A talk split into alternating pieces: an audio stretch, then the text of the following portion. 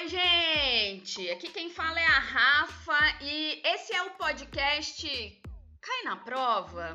Eu imagino, se você está acostumado com sala de aula, sendo professor ou aluno, uma das perguntas que mais se ouve é essa, além da que eu vou fazer agora, que é... Ô, Pixorá, que dia é hoje, hein? Hoje é dia de dar vazão para minha nova obsessão, né? Que foi a Marie Curie aí essa semana e as filhas dela. E, e daí eu vou contar para vocês uma história curta de um livro que se chama Mulheres Incríveis, Artistas e Atletas, Piratas e Punks, Militantes e Outras Revolucionárias que Moldaram a História do Mundo. E daí, lá na página noventa e nove, tem essa uma página da história da Marie com a sua filha mais velha, a Irene. Já postei lá no Instagram hoje, mas também postei nos stories essa semana a respeito da Marie Curie. E é assim que começa. Irene Jolie Curie não passou o seu décimo oitavo aniversário abrindo presentes e nem dançando com amigos. Ela o passou em um campo de batalhas da Primeira Guerra Mundial, treinando médicos em um hospital de campo belga no uso das novas máquinas de raio-x para ajudar a salvar a vida de soldados.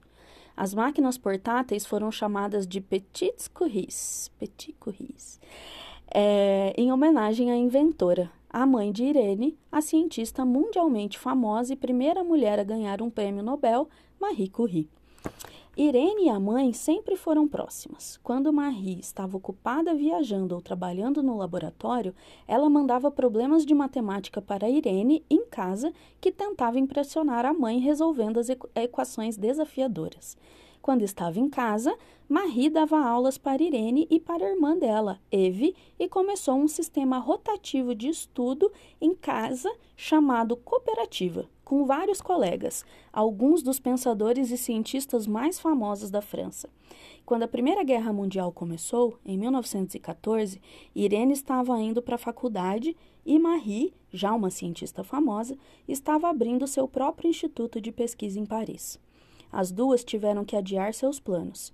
Marie enviou as filhas para o litoral para ficarem com familiares e se dedicou a inventar unidades móveis de raio-x. Antes desses aparelhos, os médicos tinham que usar apenas as mãos e os olhos para localizar balas e estilhaço nos corpos dos soldados feridos. Os raios-x proporcionaram mais cirurgias bem-sucedidas e menos infecções. O problema era como levar essas máquinas para a guerra. Marie alugou um carro, arrumou duzentos e trinta quilos de equipamento para construir a primeira unidade móvel e reuniu equipes de voluntários para treinar médicos. Irene queria desesperadamente se juntar à mãe. No dia primeiro de agosto de mil novecentos e catorze, o dia em que as tropas francesas se mobilizaram, Marie escreveu para Irene: "Você e eu, Irene, vamos tentar ser úteis." Irene foi para Paris, se matriculou em aulas de enfermagem e se juntou à mãe para uma aventura corajosa. Havia hospitais de campo montados por toda a França e toda a Bélgica, e Marie e Irene viajaram até eles com as Petites Curies. Irene, apenas uma adolescente, muitas vezes ia sozinha. Os médicos nem sempre gostavam de ver uma garota chegar aos hospitais, mas, quando percebiam o que ela era capaz de fazer, eles a ouviam e aprendiam.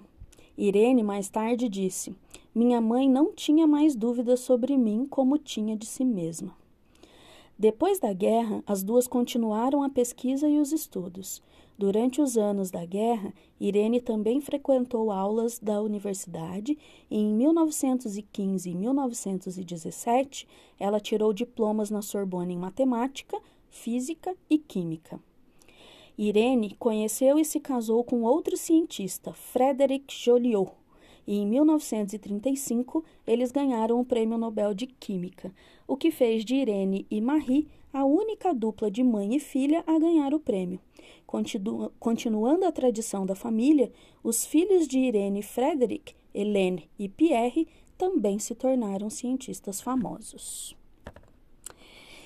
Galera, sim, quero indicar que vocês leiam esse livro. Psora, tem que copiar, Psora? Ô, Psora, é pra copiar? Livro Mulheres Incríveis, artistas e atletas, piratas e punks, militantes e outras revolucionárias que moldaram a história do mundo.